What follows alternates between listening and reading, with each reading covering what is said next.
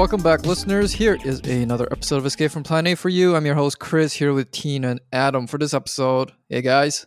Hey, What's up? what's going on? Yeah. And before we get, we're gonna we're gonna chat a bit about the Peng Shui, uh, uh, Shui. How, how do how do you say her name? Peng Shui. Peng Shui. Okay, all right.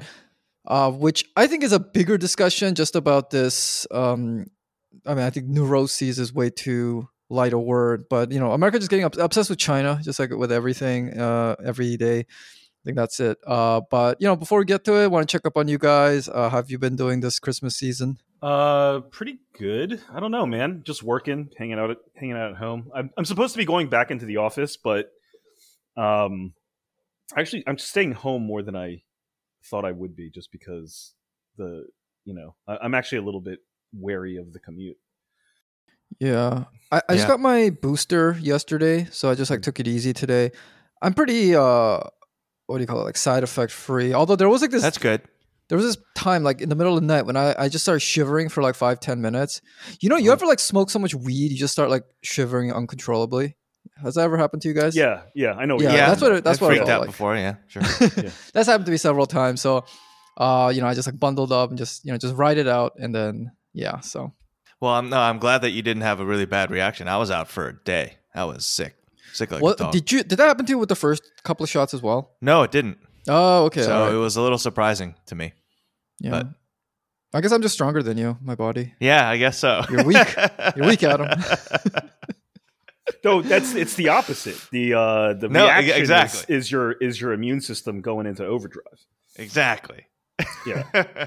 No, uh, that, that's some copium for you. Yeah. I mean, uh, uh, great transition. Speaking of copium, well, let's get right into this. Uh, so, uh, Teen, I, th- I think you probably know the facts of this case more than us. So, you, you want to just give us a background of I mean, no one really is all about? knows that. That's the problem is that there there aren't that many facts. To Okay, know. uh, let's Yeah. let's uh, go with the New York Times version. I mean, there's there's just like the basic fact is there's a tennis player. People may not have heard of her. I didn't really know about her. no, she's not very good. I don't think she's like a top ten player. In No, not at all. Yeah. not at all. uh, but she is part of the pro tour. Yeah. Um, so she's a good tennis player, just not a great pro. She's not like a standout pro. right. Uh, but her name is uh, Peng Shuai, as we discussed, and she became sort of a breakout uh, story in uh, China and also particularly outside of China in the West because she had put a post on Chinese social media, uh, Weibo, uh, where she accused a uh, former uh, vice premier, which is a you know a vice premier is a pretty high ranking person in the Communist Party uh, of of uh, rape, basically, right? And so uh, people had screenshotted it and seen it and saw that post, but then it, you know, th- that that sort of post is not going to stay on Chinese social media for very long, and so it was taken off. And ever since then, uh, and th- I think this was uh, about last month, right? And ever since then, uh, there's like been this sort of like global manhunt for Peng Shuai. Where is Peng Shuai? Where is she? Which is funny because no one knew where she was before, right? And no I one mean, cared. and no one yeah, cared. No one cared. She's one. She's one uh, of you know 1.4 billion people living in China, and no one thought to go look for her. So if you can't find her immediately, uh, what does that mean? It means you, you know, nothing, right? But in this case, um, because they, you know, the media couldn't get in contact with her, uh, they immediately assumed that she had been sort of, you know, thrown into some dungeon and um, Disappeared because of her post, yeah. right? M- maybe she was dead. You know, they had speculated. Uh, if the media can't get in touch with you, then uh, you know, and you're in Do China, you exist? then then yeah, the you know the the burden is on them to produce you, and you are probably dead. Now later, uh, you know, this story became really big, and she did not respond. She doesn't have an agent to respond to this stuff. Uh, it got so big, and then the Women's Tennis Association uh, came out with a statement saying that they demanded proof of life and stuff. I mean, they, they basically were acting as if this was a hostage situation. They wanted proof of life or whatever. But she, didn't want to talk to them because I think, um, for whatever reason, uh, they decided to, uh, or she decided to talk with the IOC, the, the International Olymp- Olympic Committee uh, head. So she spoke with the head of the IOC. His name kind of eludes me at the moment and he had a video conference with her and i think he had two video conferences with her and he came out and he said you know, I talked to her face to face in real time. Uh, you know, I can't say that you know nothing's going on with respect to like you know the government trying to obstruct her claims or what. I don't know what's going on, but from the video conference that I had with her, she seemed fine. She seemed in good spirits, and she was basically like, more or less, just look, just leave me alone. Like, I, like I don't want my name all over the fucking news. I don't know what this is about. Uh, people have tried to reach me for comment. I don't want to talk to the, the press, so leave me alone. And then uh, the WTA guy, Steve Simon, came out and said, um, uh, "I can't believe." I think this was his actual words, or something like, "I, I, I find it, you know, bo- uh, you know, I find it really sad that the IOC has colluded with the Chinese government on the reappearance of Peng Shuai." Meaning, he was dis- yeah. yeah, he was disappointed that. Well, he was accusing the IOC immediately of having been bought off by China, which is part of a pattern I've seen in the West, like when uh, the WHO sort of did not endorse the idea that the Chinese that this came from a Chinese lab or what it, like COVID came from a Chinese lab. They were bought off by the they were they were accused of being bought off by China, et cetera. So anytime an international organization fails to adopt uh, you know the preferred Western narrative in uh, some kind of dispute with China, immediately that international organization with no evidence is accused of having been quote bought off by China. Um, and then the WTA, the WTA, the Women's Tennis Association, came out and said, uh, you know, from here on out, we're canceling all pro women's tour events in China from here on out. Uh, and I and I thought, you know, when that happened, I thought, you know, I'm more impressed with that than this supposed boycott that the Biden announced against the Beijing Olympics, which are coming up in a few weeks. Uh, it's a diplomatic boycott. Right, because that was not a real boycott. They just told Kamala Harris she's not a she's not allowed to go. Right. but the, you know, like NBC and all that. She wasn't even invited in the first place. Yeah, That's you were right. never invited, but now you're Yeah. really not going. You're going back to You're uh, really not go. You're going back to Um, Guatemala to tell everyone to really not. Go. So the thing with so the thing with the with the boycott of the Olympics, which I was disappointed by actually, was that it was this half-assed thing. And Miyagi said, right? He told us, you know, karate do no, you're safe. Karate do yes, you're safe. Karate do yes so, you're fucked, right? Well, and So- Yoda also says that there's only there's no um, try. There's do or do not. Yeah. Yeah, Yoda said it too. Okay? The the two great you know, Philosophers of our, of our time. time. Yeah, the Yeah. philosopher word philosopher kings of our time told us Warriors. you know, yeah. you go all the way or you don't do it. But if you do half-ass things, you're gonna get squished like grape. And I think that the the, the at least the I, the Olympics boycott seemed to be half-assed. You're gonna go. You're gonna piss. You're trying to please both sides, but you're gonna end up pissing both sides off. But with the WTA, I thought, wow, like they're actually putting their money where their mouth is. Unlike Biden, maybe I don't agree with their take on this Peng Shuai thing, but they announced that they were they're going to really step up to the plate and say, no, you know what? Fuck your money, fuck your endorsements, fuck the deal. We're not doing any more things in China. And I, I was like, I wonder how long this is going to last. And within like three days, a higher governing body, the ITF, International Tennis Federation, came in and said, uh, "Steve Simon's off his fucking rocker. We're not, we're not canceling anything in China, guys." Wasn't it more like one day? It was I one swear, it was like Yeah, it was day. like a few days. yeah, Okay. I'm actually seeing a Reuters article right now that says that they actually t- another about face that says that there'll be no World Tennis Tour events, events held in China in 2022, according to an ITF source that told uh, that that talked to Reuters on Thursday. So maybe they've actually gone and and they're going to do what the WTA said. Who knows? it's still developing. this this is this is my point is like you you either do it or you don't do it but it you know and i and this is my frustration is like with all this stuff it's it's it's you know there's never full commitment to what's going on and uh sorry i th- that's a th- this is like that's a lot of information but that's basically the the the overall story of what's going on now with the china the west and sports Yeah, I mean, my question is like, regardless of what the the actual facts of the case is, like, why? I mean, we know why, but it's like, why do we care in America? Uh, I mean, stuff like this happens everywhere. I mean, for one thing, right in our own fucking backyard, uh, you know, you talk about disappearance. We disappeared Jeffrey Epstein from life. uh, just just last this wait when did he die? Was it this year or last year? Whatever. That was last. Okay, Yeah, last well, year.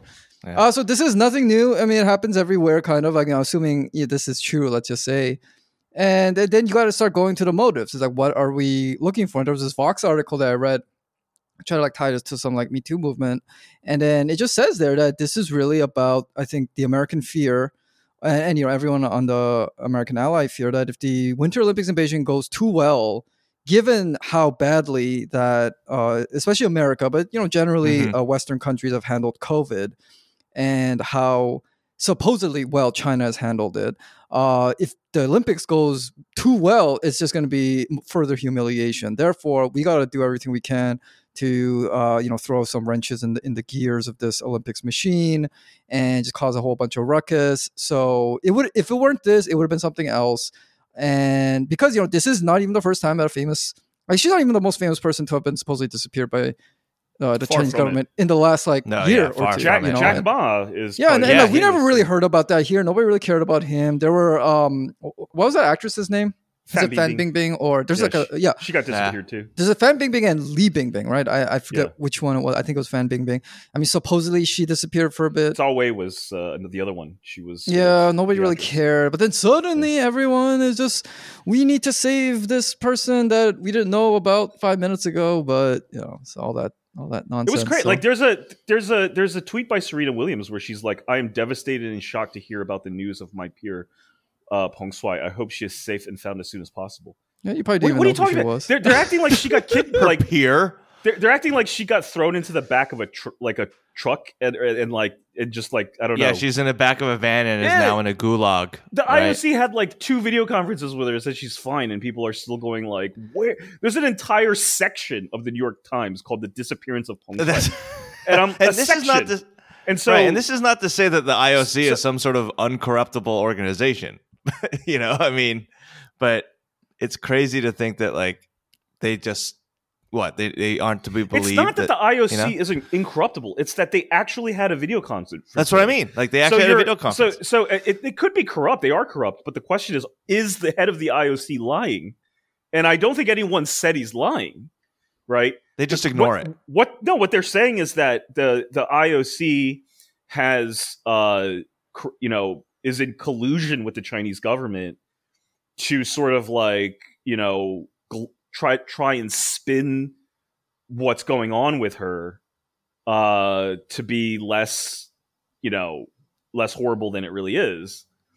And i'm like okay that could be but where is the evidence? Where's the evidence that that happened? You see i'm saying? The only evidence is that it's china and china when when you're talking about china or any sort of like socialist government in the world that's not a white government like a you know like a sweden or something uh, not to say that they're socialist in that sense but uh, any any any non-white socialist country that's not us aligned and china being chief among them russia the other one you know they're just assumed to have done something horrible and have and and it's our job to uncover it so the absence of evidence is guilt it's just it's just you know the absence of evidence is evidence of a cover-up no one wants to talk about or even mentions the you know Black Lives Matter activists that have ended up dead. Right? We're we're yeah i mean they don't they won't cover that right no, they don't cover that at all, Yeah. and it's like multiple people from like the beginning of that, like that were actually sidelined, but were at the beginning of Black Black Lives Matter that end up being you know end up dead in mysterious circumstances, but all this ink is spilled on a tennis player that is alive. You know, she's okay. She's like, don't bother me. And yeah, she she's literally you know? asking to stop. Like, can can Steve Simon please stop harassing me? And they're you know like like please leave me alone, and they won't because they because just won't leave her alone. they because she's not actually her well being doesn't matter. What she wants doesn't matter. She's an excuse for the West to go white savior, uh, act like the white savior, and and it's weird that we're doing that because I'm like, what do you think this is going to buy you? Like I, I think right now that there's not much strategy to this. It's literally just old playbook, just run it over and over again without any regard as to whether this is actually helping us. Like, is this actually going to is this strategically like wise? I don't even think it is. So It's- It's just pure emotion. Uh, America's just been on a big losing streak and since like 2016. So it's just it's just like spastic, you know, just Yeah. um, Yeah. thoughtless uh, reaction. And yeah, Adam, as you pointed out, there's like all sorts of shit going on here. And as I said, I mean, I, I brought up like Jeffrey Epstein, like why, like nobody was mad about that here. yeah, some like fringe podcasts or something might get obsessed with that, but people just took it as a given. This guy who potentially review could reveal or could have revealed all the corruption uh, in, basically the, the like Western ruling class just so happened to uh, not only once but twice try to commit suicide, um, uh, and nobody cared. And then people here were just like, well, you know, that's the way the cookie crumbles. Yet, you know, on the other side of the world, this like one woman uh, supposedly doesn't post enough online, and you you got these uh, wannabe crusaders uh, wanting to uh, you know get off their couches and use their legs, which they haven't used in the last two years because they've just been sitting down all the time, and it's just it's it's pathetic. And it the reason I don't care about it is not because I don't think there's something going on. There, if if not to hurt, there's obviously something probably going on just in the big scheme of things, just like in every government. But let's look at the real motives here. If this is all just to uh, pump up the fragile American self uh, self esteem, I have no interest in prioritizing that in my time and energy. And I mean, you get this when when I bet if you ask people who get really amped up about this, well, why don't you care about this and you know this country or that? Tina, I think you were bring, uh, bringing up the Jamal Khashoggi thing because. But if you ask people like, why don't you care about that? They will probably outright say, well, we know that uh, was it Saudi? Yeah, Saudi Arabia. You Mhm. know, they're not they're they're not really a big deal. They're they're not a threat to actually influence the world. So you admit this has nothing to do with actual ethics or anything. You're, this is just a great power competition. And if that count me out, I Yeah. don't have time for this. I think you're right that it's about America taking L's because what's really embarrassing about this um, is that you can sense how like the media just becomes defensive of American prestige. And therefore, I think they just refuse to do what they're supposed to do as, you know, as independent media, quote, independent media, which is to challenge power, right? Challenge the government's narrative. And they just, they don't do that anymore. And, you know, they're just, they're, they're, they're, and you see it with, especially in the opinion pages, but it spills over into the news coverage too, where facts are marshaled in a certain way to present a narrative that, um, really is is is creating a very simple Reagan-esque evil empire versus you know the shining city on the hill again. That's where we're headed. We're heading back to these simplistic good versus evil narratives. And it's comforting at a time when the US not only are we taking L's, I mean, it's just that we've gone mask off and we no longer enjoy the international reputation that we used to uh, as being this sort of advanced, enlightened civilization. And everyone saw what happened in Afghanistan. The entire world saw what happened in Afghanistan. And our last action there was to kill six children. Wait, I shouldn't laugh at that, but that but that's what happened. Yeah, Yeah. So, so what happened? Remember, there was like a bombing at the airport that killed Mm-hmm. Oh bunch of right, yeah, yeah. So Yeah. of course we can't let that go. We've got to retaliate, and so we ordered a drone strike, and then Yeah. didn't say much about it, other than oh yeah, we killed the person who was responsible. Didn't say, didn't give details. Later, of No course- evidence that we actually killed the guy who was. Yeah, no, you just believe that they did. Yeah, it was military intelligence. But of course, you know, in Afghanistan there are actual real journalists, right? Not all of them are like aligned with the U.S. And they produced, um, evi- you know, they produced the facts on the ground, like what actually happened when that drone strike hit the ground, and they just killed a random family and with six kids, they just killed them. Uh, they were not in any way tied to ISIL. There was no connection. These are just apparently a random family. Uh, and the U.S. Uh, finally, I think um, I, I looked it up today. Um, Jen Psaki admitted that it was a mistake.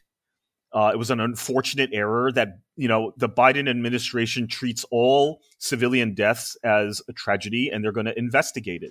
And they did investigate it, and about a month later, after it had died down, the Pentagon quietly absolved itself of any wrongdoing. That's such a perfect coda to the whole thing where the US kills innocent Middle Easterners because it needs to save face or Yeah. I don't know, work out some emotional issue. to look strong. They just had to look strong because because they had fucked up the evacuation so badly. The the the you know the security was so bad uh, that ISIL was able to kill like a bunch of U.S. soldiers, not to mention a bunch of Afghan Afghan yeah, uh, Afghani civilians. civilians. Yeah, and it just showed our ass. Like you, you can't even you can't even run a proper evacuation out of the country without getting soldiers killed. but I, but like killing random civilians is not an act of strength. So like in their in the U.S. military's sort of desperation to seem not weak, they do something extremely weak. Uh, and Yeah, that's my point. Is that is is that you know the world has seen what America's done, you know, and and that the idea that um you know when when Psaki announced the boycott today, she said you know with with a real kind of glimmer in her eye that she was able to get to this sort of meat and potatoes of American exceptionalist rhetoric that America always stands for human rights wherever and whenever in the world. It's just in the DNA of the American people. And I'm like, Yeah, the literally the same day that she said that, they reported that uh, you know how there were um, personal sanctions placed on uh, sort of like the ruling cadre around uh, uh, bin Salman of Saudi Arabia because of Khashoggi. They never remember they never put sanctions on Khashoggi himself because he's the head of state. So they said we won't. We're not going to fuck with the head of state, but we will. you mean know, make Mohammed his- bin Salman? Yeah, MBS. Yeah. Yeah. So we won't. We won't. Uh, you know, our investigation revealed he was directly responsible, but we're not going to sanction him because he's the head of state. You can find Blinken's statement on this. He actually said, "Unfortunately, we don't get to choose the rulers of Saudi Arabia; they do." and he said, and he said, and he said, and then he said, and then today, the all the sanctions that were placed on, you know, the sort of like uh, second in commands that were tied to Khashoggi's murder, the recent uh, defense spending bill removed all of those sanctions. Right.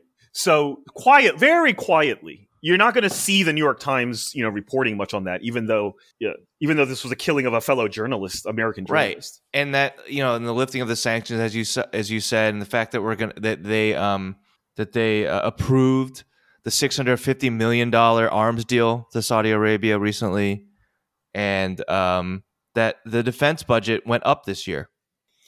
End of war, and then yeah, we ended the, war, defense but we budget. got we need more money for the military, guys. Fucking crazy. It's insane.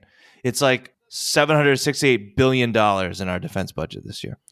Yeah, and, and that double standard with, with uh, Saudi Arabia is, is very indicative because you often, uh, you know, we we um, I mean, Teen, you you uh, tweet a lot about this about how they're really really trying to uh, set off like Me Too in China, which um, you know, if it happens, I mean, I it's I think it's a good thing, and I hope they deal with it internally. I trust absolutely no American uh, to uh, with their intentions. But you know, if it's going to happen, they should do it on their own. Uh, but then you know, it, you you always read these stories about how oh, did you know like China's so sexist? You know, like well, women w- when, when they turn you know, 25, they call them Christmas cakes. I, I think that's technically Japan, but you know, you know that kind of thing. you always hear that about China, and you're and then you take a, a country that the U.S. is really trying to like suck up to, like India. And you're like, this like bus full of men like raped this 12 year old girl and then set her on fire and chopped her up into pieces, and then people just like, yeah, well, what are you gonna do? Christmas cakes, you know? Like, it's Oh yeah, so- no, it, it's it was like it was like when when MBS first came to power. They had all these like ref, the the new reform minded king is like uh, uh you know attacking the old you know conservative order, and he has number one allowed women to drive. Two, they they're allowed to go to see they're go they could, they could go watch movies unaccompanied by a man. But, And everyone was like, movie. "Whoa, Saudi Arabia, fucking awesome!" small guys." steps, right? Baby But- steps, right? but not R rated. They can only watch. Uh, Yeah, yeah, exactly. Can't watch an R rated movie unless you're with an adult man. Yeah. And they It's never like- even did it anyway. That's right. That's probably didn't do it, right?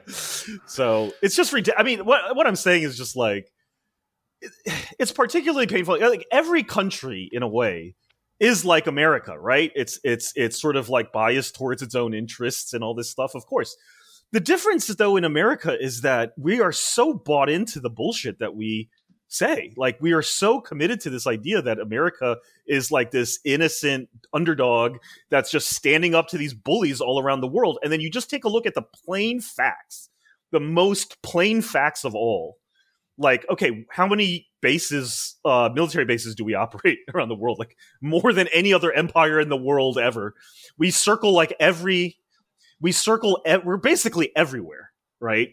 I mean, people in other countries might have that same uh, we are the the most righteous people but again as i said they're not the ones with, with all those bases around the world like you may think Exactly. it even even like some um you know small tribe somewhere and i bet probably thinks they're like the chosen people it's natural but again those people don't have 20 aircraft carriers uh, sailing around the world At any one time.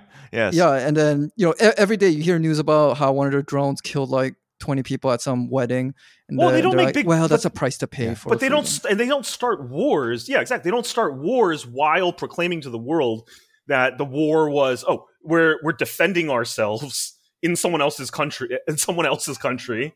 Yeah and uh you know and then we you know like we say all this shit like oh the us is like a beacon for freedom around the world we believe in freedom freedom like freedom is so tightly associated with the united states which is the ultimate irony because like we have by far the highest incarceration rate in the entire fucking world. It's not even close. And if you account for the incarceration rate of black people in America, it's off the charts. I mean, nothing even and not even America comes close to that because uh, you're you're you're talking about if you just focus on black American incarceration, uh, you're talking at like levels of like 1500 to 2000 people for, per 100k whereas the global average is probably somewhere around 150 you're talking like you know 10 times the incarceration rate of like a normal country. 10 times. Uh so we have like the biggest the biggest prison population like in gross terms and by incarceration rate. And yet somehow the US is more than happy to go around and proclaim that we are the sort of like global symbol and you know this this sort of like the global uh vanguard of freedom. And we believe it even though the, there's just these, these plain facts that are are uh standing in the way of that. But We're the only country in the world uh, where every criminal deserves to be in jail. yeah exactly oh yeah exactly if you bring it up to people they'll be like yeah but see we have we have an actual crime problem you know, yeah, those people, you know, with their, you know, those Yeah. people. You know. I think this is somewhat related when we talk about America taking L's and just this wounded uh, national self-esteem. You guys saw that uh, Tucker Carlson uh, uh, interview with what, what it was? Is that Nigel, Farage? Nigel Farage? Farage yeah Yeah, that was so weird. that was weird that was weird all this like feminized it's too long. It's too long. Oh, I with the think. Tucker Carlson. Yeah, I think it's too long to splice it in here. Uh, so let's just summarize it. Um, so Carlson is interviewing Farage, and Farage is going. Oh, I, I think he's really pissed off about Boris Johnson. He basically thinks uh, Boris Johnson is a soy boy now because he got COVID. Wait, it- wait, wait, wait. What? Yeah, right, Teen. I'm right, right. That, Yeah, that's yeah, basically yeah. what the got interview is. COVID. And Oh then my God. apparently, I, I don't keep up with UK politics that much, but I, I think Boris Johnson like flip flopped on something. Maybe it was like mask mandates or something. And then Farage is just talking about how yeah, you know, there's like COVID. It, it just makes our men weak. Uh, and you know, remember Johnson nearly died because of COVID. And I, I, and I, I think Johnson said in an interview where it was something about you know, he it really like shook him up and it changed him. And then Farage interpreted that to mean he basically became a pussy because of COVID.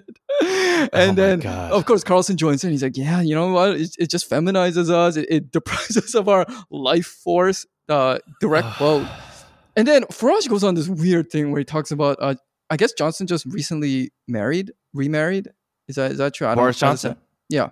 Yeah, I think He- he, and got he's like- married. He's like, yeah, he's got this like strong new wife, and you know, you know, it- those those strong wives, you know, they they lead to their husband's downfall or something. it's just such a weird interview, and you could just see this. And remember, remember that stuff about it was a couple of months ago. I I'm sure it's been distorted, but you know, let's just take it at face value because the people in America do take it as face value. But that thing about like. China is like trying to crack down on on you know f- uh, like feminine boys or something, and then when people, when Americans reacted to that, you could just get a distinct taste of them thinking, "Damn it, why can't we do that?" Um, It wasn't like anger, like let our let our boys, you know, wear flowers in their hair if they want. It wasn't really that. It was more like, oh, you know, like, of course they would do that because they're authoritarian, but maybe we need a little bit of that. Didn't didn't uh what's his name uh, uh Bill Maher kind of go down that route where he was like I mean, you I'm sure he did. He's always whining about how uh, you know the, the we're not in the good old days anymore, and you know occasionally he'll have a good point about you know like language policing going too far. But lately, I mean, I, I've caught a few clips of him here and there. He's just gotten into very you know crotchety old crotchety man, old guy. Yeah. yeah, Yeah. kind Yeah. of tone. Well, I think it's his generation that's like most, um, you know, sort of like this boomer and sort of like the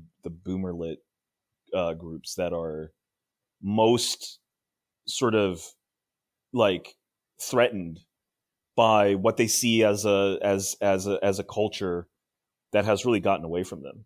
You know, I feel like a lot of these like older people feel like the culture has gone soft and you know can't uh, you know, can't rise to meet the challenge, and they see China as a challenge, and they can't. It, it was on their watch. I bet that's what really gets at them. It's like you know what when when my, when you know when my daddy or granddaddy was raising me, China was that you know, and you know, rest of East Asia really was just you know it bombed the hell out. We go there if we wanted a wife or whatever. We wanted some R and R. They'll come here and they'd be so grateful and stuff. But but now under our watch. They're the ones laughing at us. They're the ones to whom all, Right. a lot of our wealth has gone, and and even worse. I mean, I, I think the ultimate disgrace for them would be if like Chinese guys became manlier than American guys. That would be the ultimate disgrace. Like, how Well, could we al- let this happen? I mean, well, also, yeah. I mean, w- we helped like Japan. We helped Korea. We did all these things for yeah, these and we shaped them in our image, though.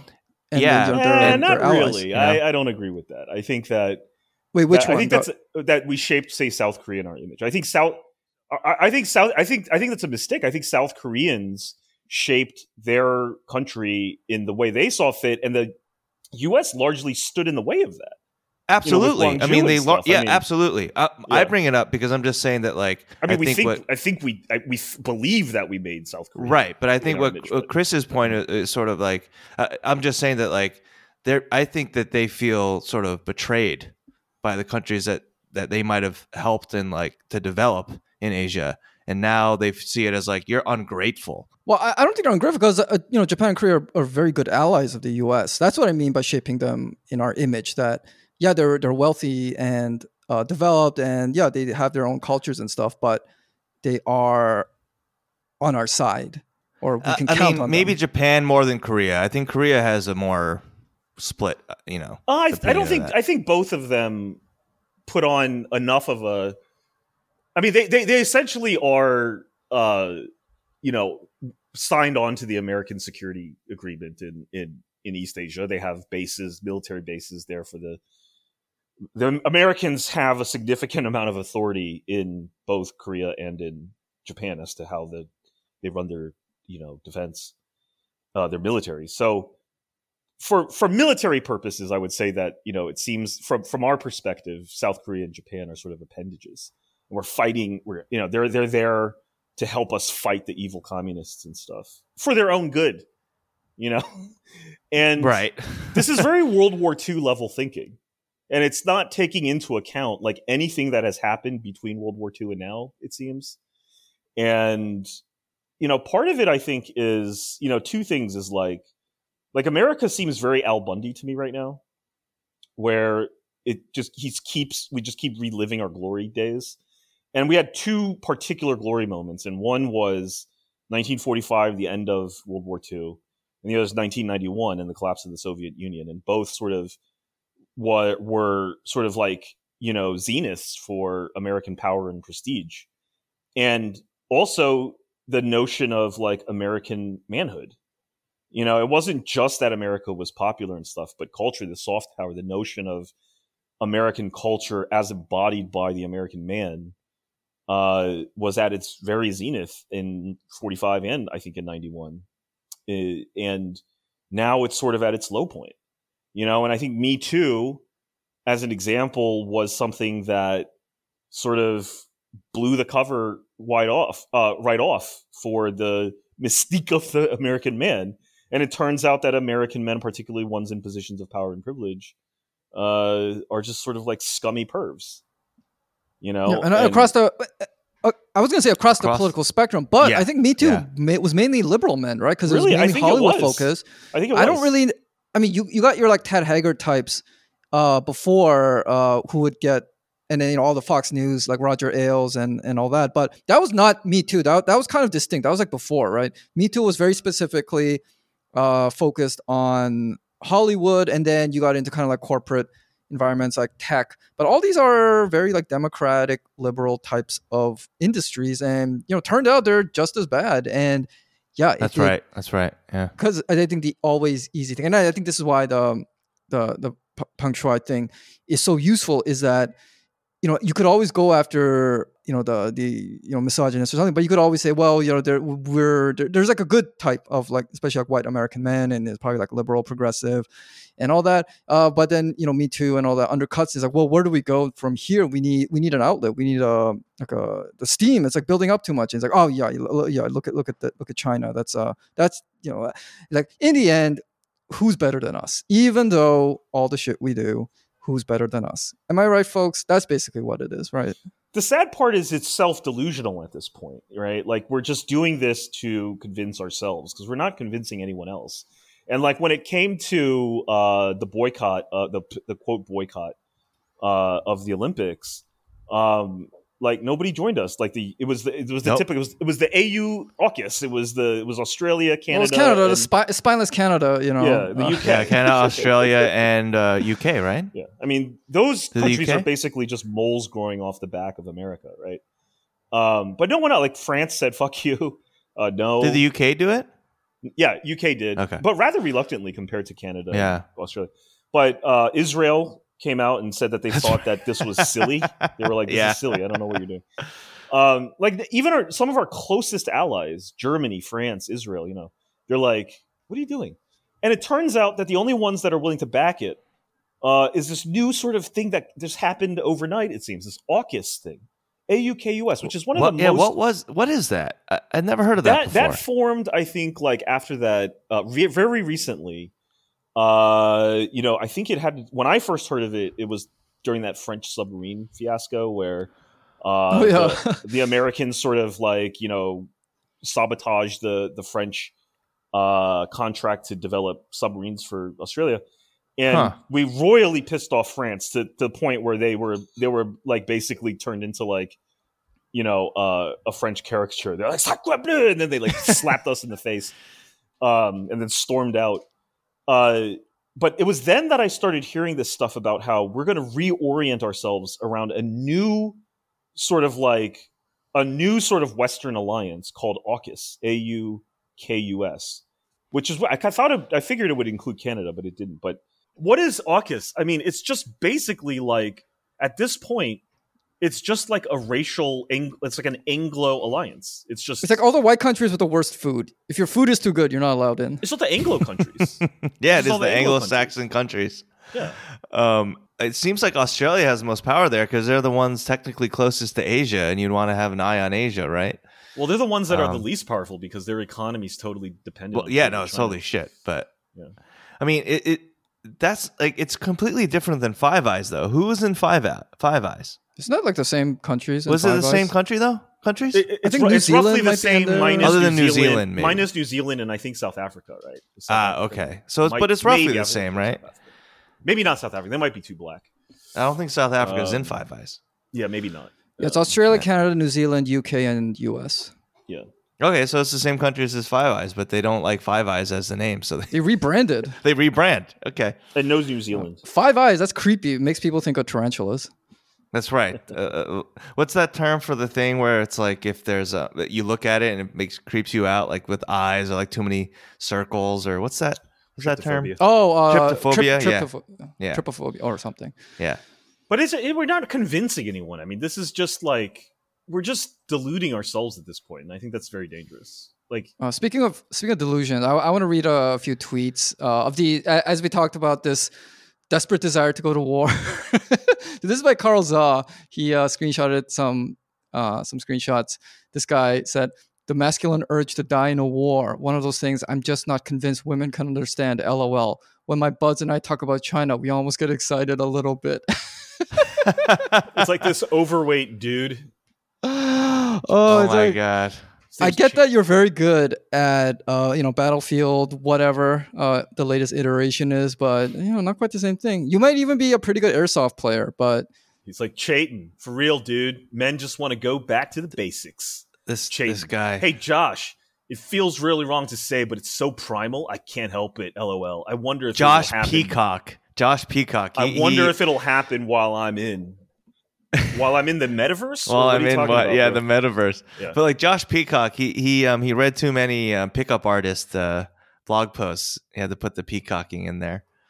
It- It's Um, just it's just this modern society. You know, you got to work with women, or God forbid, under women. It's just like Yeah, it, it just- takes away your uh, testosterone. You, you just Dude, gotta it go, feminizes you just like COVID does. you know, man. You just gotta go in the woods with other men, kill other men, and then you know possibly fuck other men. Know, I, That's I what think the- this is this is funny women 'cause, like it, I think that the tendency over the past several decades, or even more than that, to specifically emasculate in in through cultural stereotypes the Asians, uh, especially East Asians, uh, has really backfired in a way because it turned out that the East Asians are the one that that that fucking ate America's lunch, and and so it's particularly uh, yeah. emasculating, I think, to lose to the chinks. oh yeah, and that's what yeah, it makes them really angry. When Yeah. that happens. it's it's especially infuriating, you know, to have Jimmy O Yang eat, eat your lunch, mm. you know, and and so it's just like, and it they it and then they revert to these very performative, you know, like oh, bro, real dude, just want to go back to the basics. Oh, I popped a chubby thinking about dying in a war, but these bitches just don't understand, lol. You know, you're like, oh my god, we're fucked. I mean, if it really came down to it, we're fucked. Like, how are these people going to like reindustrialize uh, the Midwest? you know, like, Not oh, at give me all. a fucking break. Not at all. Oh, And it would just kill them to learn that throughout history there have been so many like women war leaders and just like These people have no idea what they're. they have no idea of history at all. Al- Also, throughout history, like war is how like the, the weak males get weeded out of society. So you know these guys would probably be first on the chopping block if if that it were to resume. I mean, thank God that we don't do that anymore.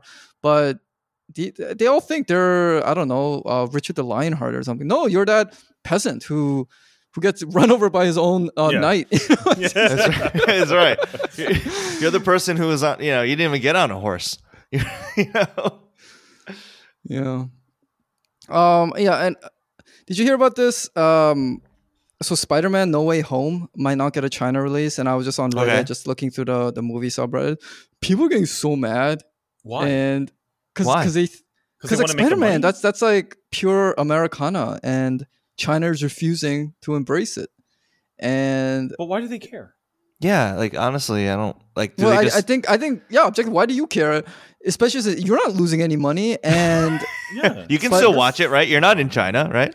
but it's it's that thing like oh like they're not worshiping us anymore you know they're not looking up to our Mm. superheroes uh you know the that movie uh battle at lake changjin is going to be the, the num- number one movie uh, in the world this year a- and like absolutely nobody in america has seen it i don't even i knew it came out in a few Uh, cities yeah, I have no idea. but you know it's not like it got a release here but no it's like just chinese audiences propelled that up into to number one like not Dude, even that's what happens when they have three times the people, yeah more and, than uh, three times the people. more no, more like five, five times the people. And I think that's what Yeah. really just freaks Americans out. It's like you could fit like five Americas into China. They really don't need us in in lots of ways.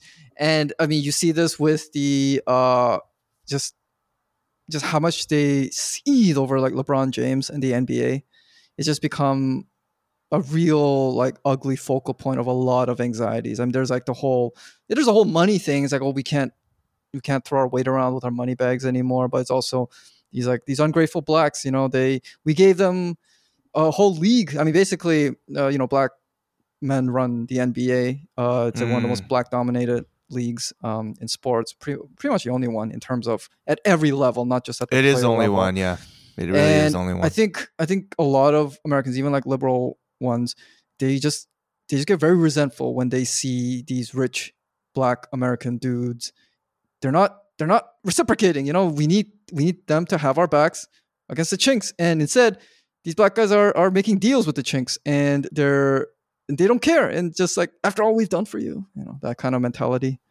Yeah.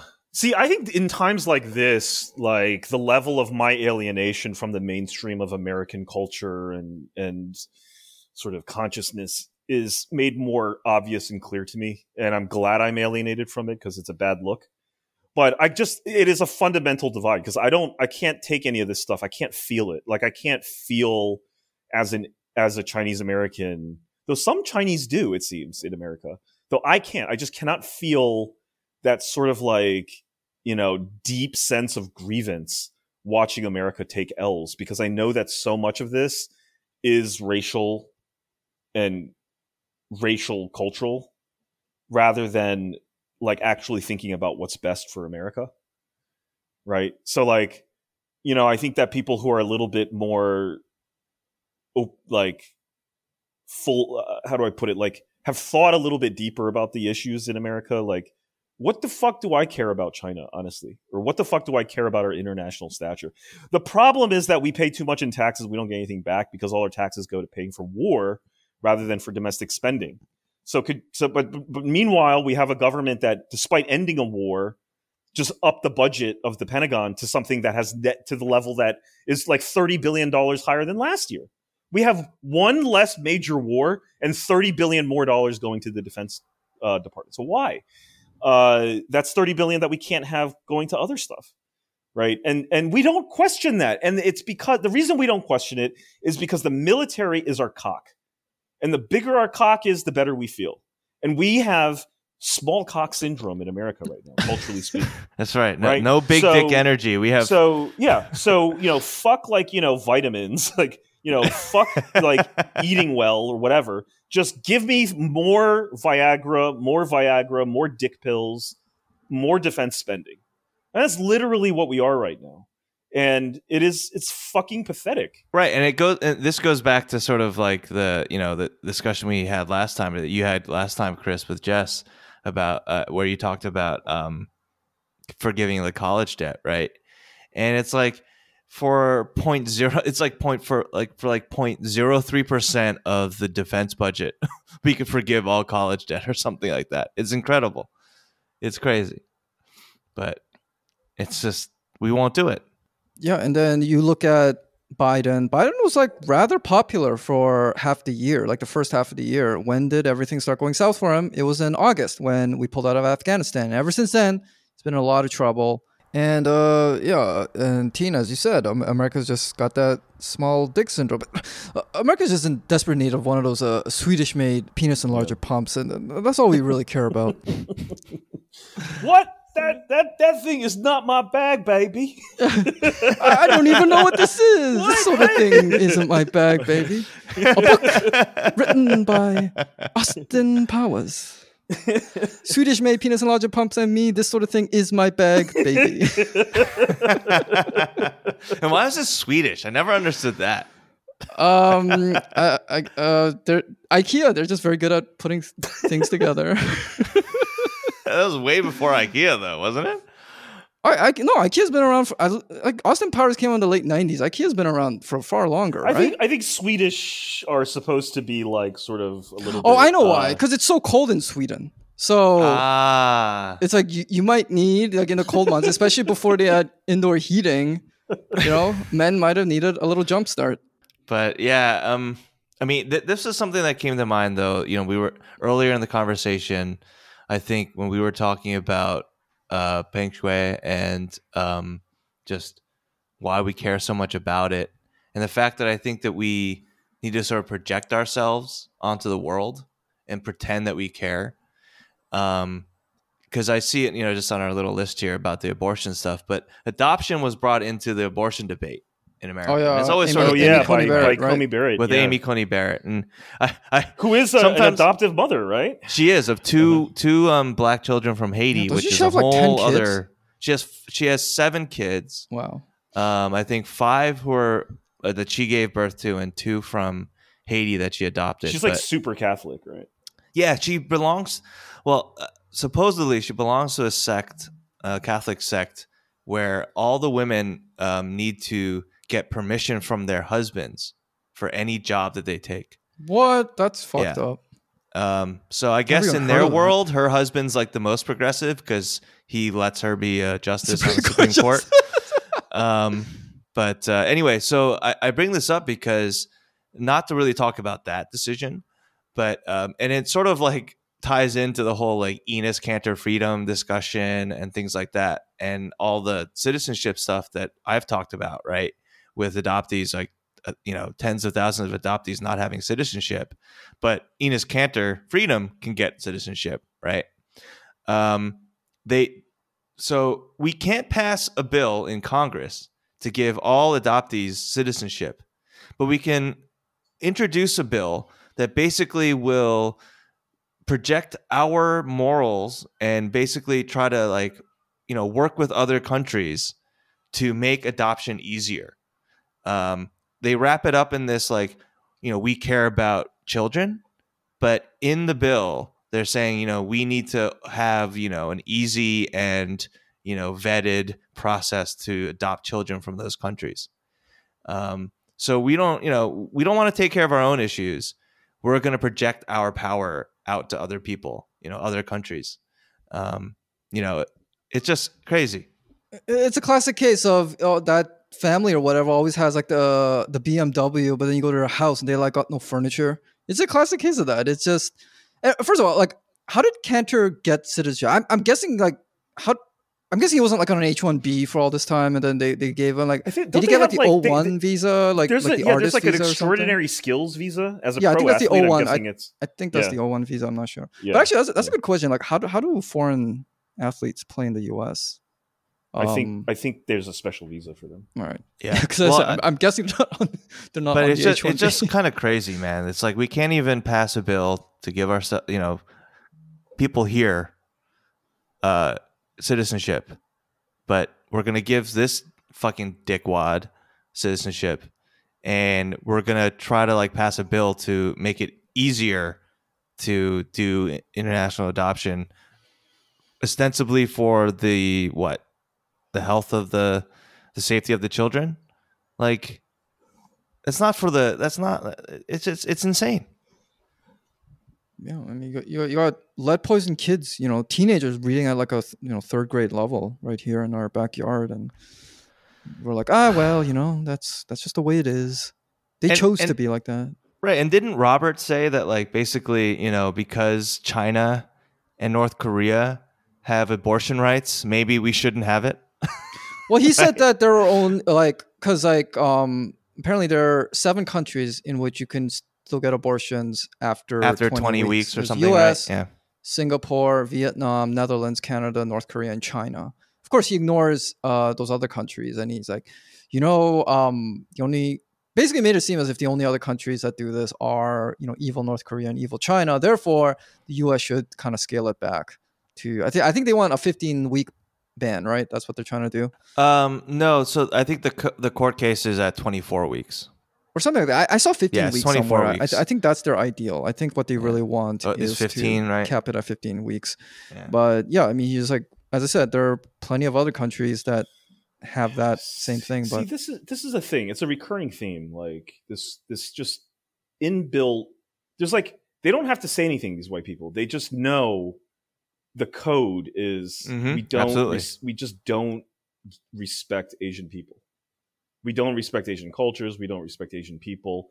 We may enjoy some of the things that they have. We may like them, but they're not. You know, they're not up to like they're not us. You know, they're they're they're inferior. They're secondary, right? they're it's not so- in our it- sphere it's yeah so ingrained that they don't even have to say it. They just sort of, it's just known. Like he, like it's a, literally a legal argument that the lawyer can understand to be like, I don't think that you necessarily want to use international standards here because China and North Korea are pretty liberal on abortion too, right? Like, like once you say China, like there's no further explanation. I understand, and you know it's very tricky. And I this is something that I found is like very central to some of my frustrations about being uh, an Asian American is that when I push back on this, it's because like I growing up like sort of like say bicultural, I guess is is one way to describe it. You could see both sides here. Is like we would be so much better as a country, like as a culture, America, I mean, if we could learn to respect other people, including Asians, if we learned to open our minds up and learn from the rest of the world and just be like, maybe instead of preaching and teaching all the time, maybe we should learn. Maybe we should fucking learn, right? Uh, it's been a long fucking time since America has had that sort of open mindedness. And I think America was always at its best when it was able to have a certain, like, even during the Cold War with the Soviet Union, we had a certain level of respect for the Soviets as sort of tough, cultured, disciplined. Uh, you know, we didn't.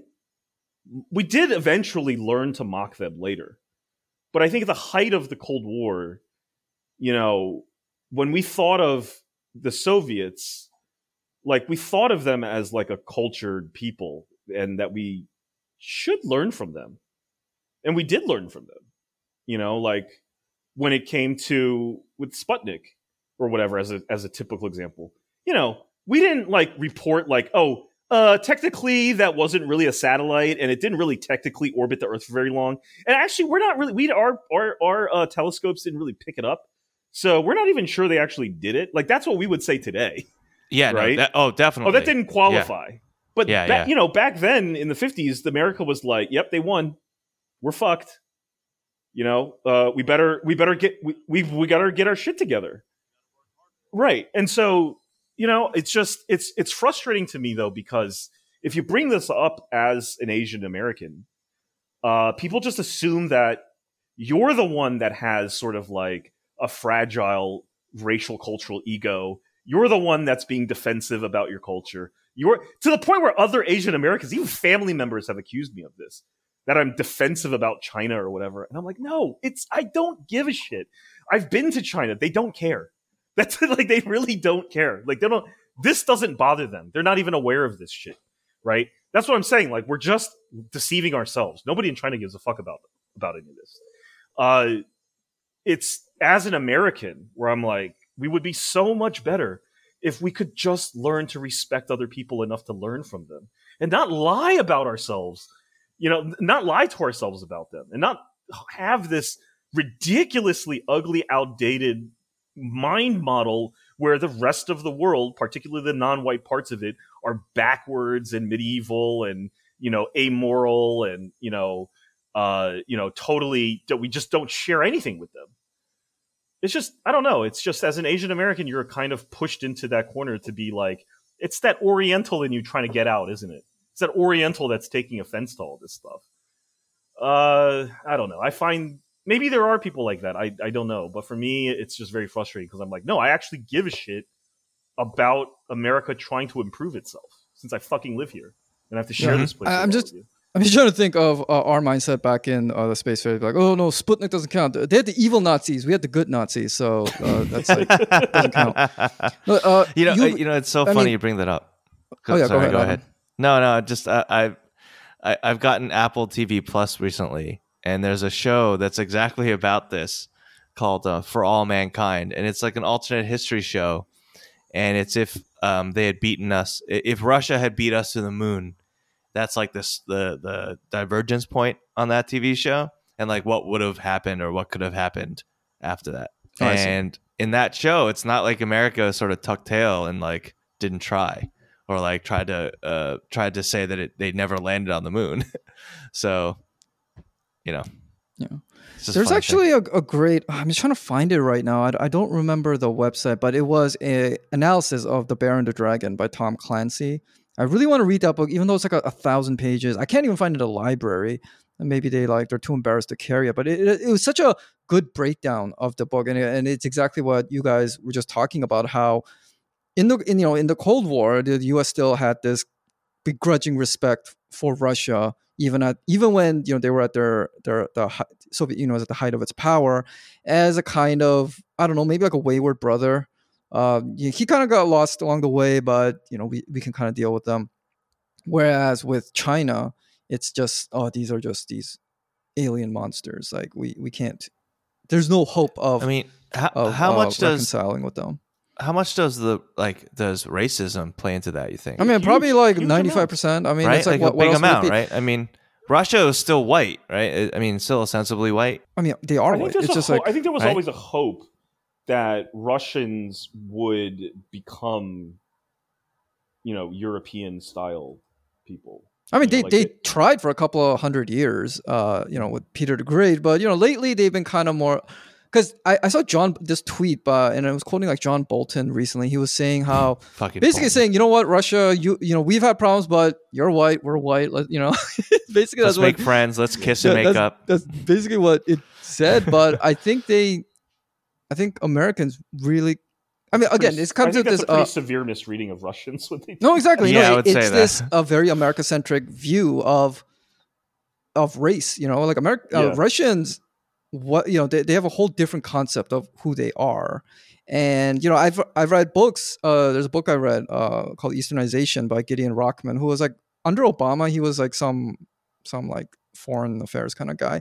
But he interviews all these guys in like the the Russian Duma and everything, and, and a lot of them were like really happy for China because they just fucking hate America, and they're like, yeah, we we we you guys, but especially after the the fall of the Soviet Union, how you treated us for basically like twenty years, like we love it when you know basically China rubs your face in this shit, you know. And I, I, think- don't think like Russia and that area of, of like Europe and, and Eurasia um, was, were treated particularly well by you know Western Europeans for hundreds or thousands of years anyway. No, So, yeah, they were looked this at as idea like that, like, savages. Well, They're I mean, all Putin- just sort of European. That's kind of crazy to think. I mean, like, pe- people never how it is. listened. People, I mean, You know? Putin is a caricature in America, Yeah. so we no one ever listens to him or thinks, you know, actually pays attention to what he says. Uh, but he actually does talk a lot. And if you if you listen to what he say, he's talked about this before. He was like that the most galling thing about the West and in America in particular is the disrespect they have towards Russian culture. They think of Russians as he, he said there is this belief that we just we just recently came down from the trees. You know, Yeah. and, and and he Insane. when he says that he's you know they say they say like he really fucking means it. He was like there is just an open disrespect for for Russia. What I find interesting though is that um like with Russia I don't think we're as committed to the idea that Russians are like I think we're we're not as threatened by Russians just because we know that materially speaking they can't compete with us. Their economy is like, you know, not not good. They're relatively small co- country uh, population wise. Siberia is pretty much useless land. Yeah, they have a Um, lot of- So they're they have actually kind of a small land, country in its own way. Yeah. And so I think because we have that material superiority over Russia, uh, I don't think we feel threatened by the Russians. And yeah, there's the racial aspect, but there's also the fact that like there's just materially there's no competition. But with China, I feel like lately there has been this fear that China might be materially superior to the United States. Maybe the numbers aren't quite there yet in terms of GDP or whatever. But damn, if you look at the pictures, it's like, you know, their their cities appear more like larger and more modern than our cities. Their people seem very modern, very educated, very cultured. It's starting to feel like we are losing material superiority over China, not to mention the sort of humiliating fact that the more we shit on China, the more aware we are of how many Chinese products are in our home. And we're not just talking about shitty, you know, plastic toys or whatever, but all No, the no. mo- most high value electronics and all this stuff. It's all made in China.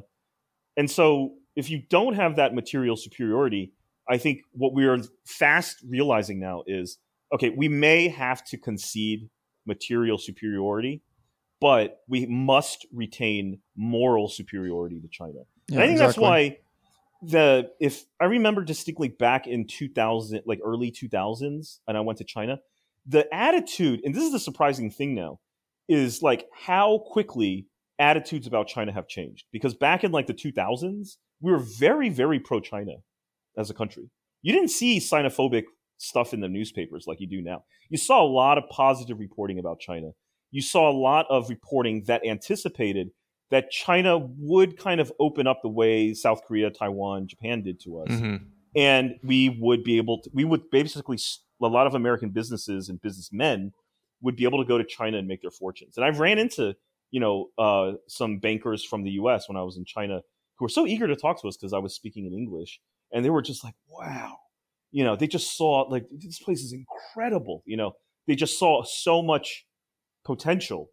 And it didn't really go that way. If you go to China now, you don't really see any Citibank branches around, you know? Um, and I think when that dream died, you know, it's just like Marcus Zuckerberg is the perfect example of this. Do you remember? Like he was so pro China. Oh yeah, they tried He- so hard to get into he actually China. had he was learning Mandarin and he actually had a a, a copy of Xi's book, Xi, Xi Jinping's book, like conspicuous. He would carry it around with him to his Mandarin classes, and then he met Xi Jinping in one one of his official state visits to America, uh, with to visit Obama, and he asked Xi to name his baby daughter, to Chris, you know, give her a Chinese name. He he said no, but he asked, and this was when Zuckerberg thought Facebook had a chance at taking over the Chinese market.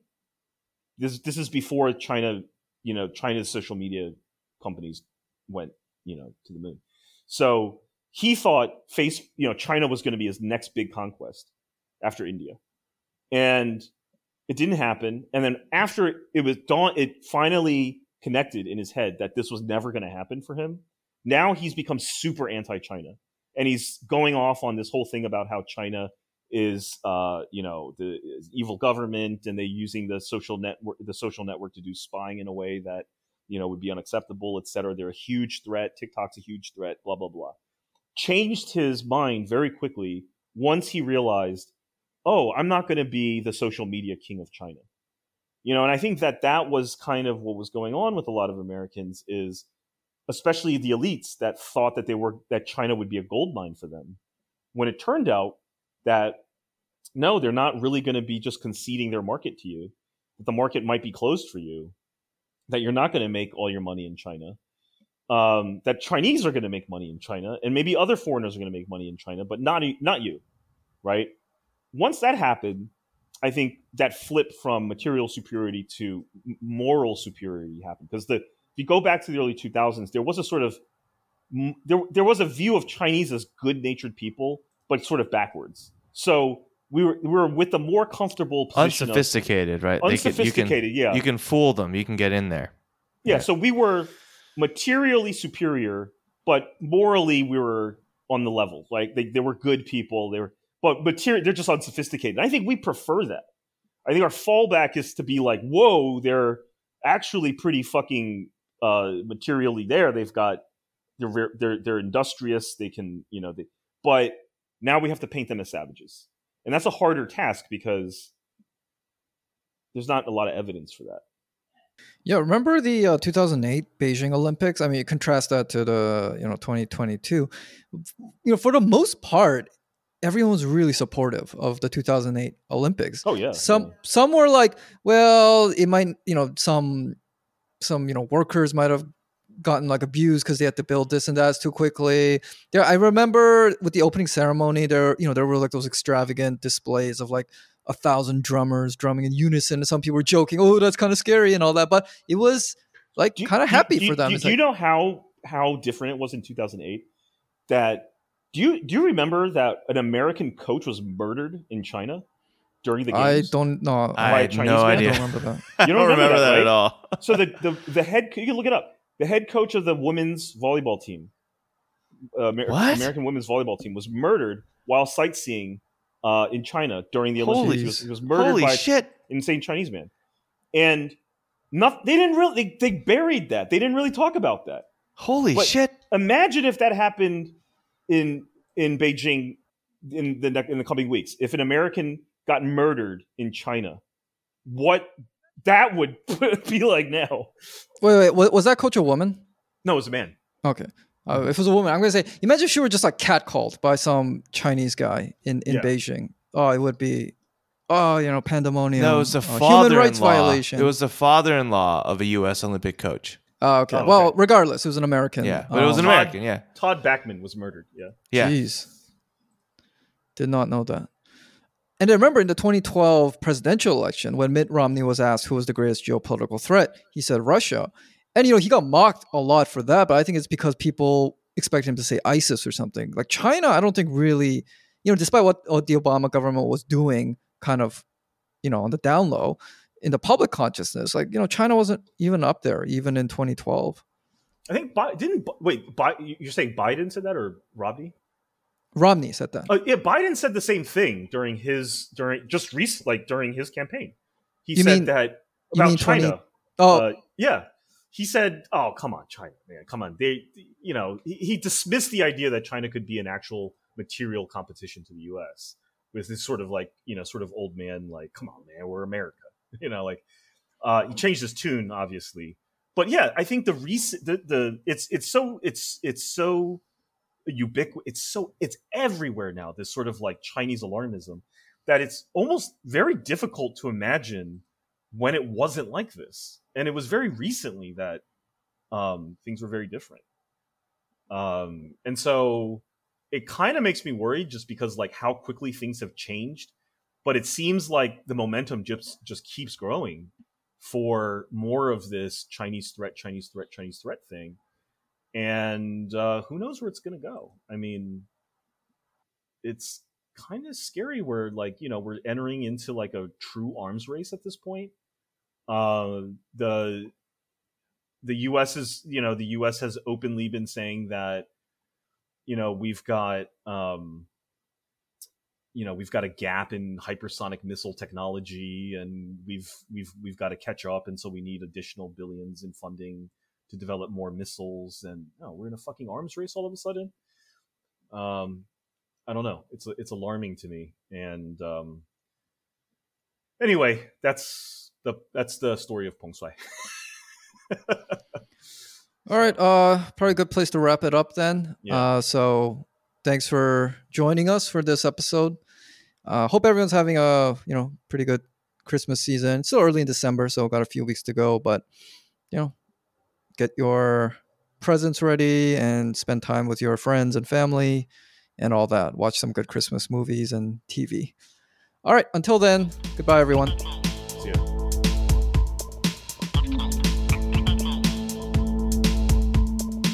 you.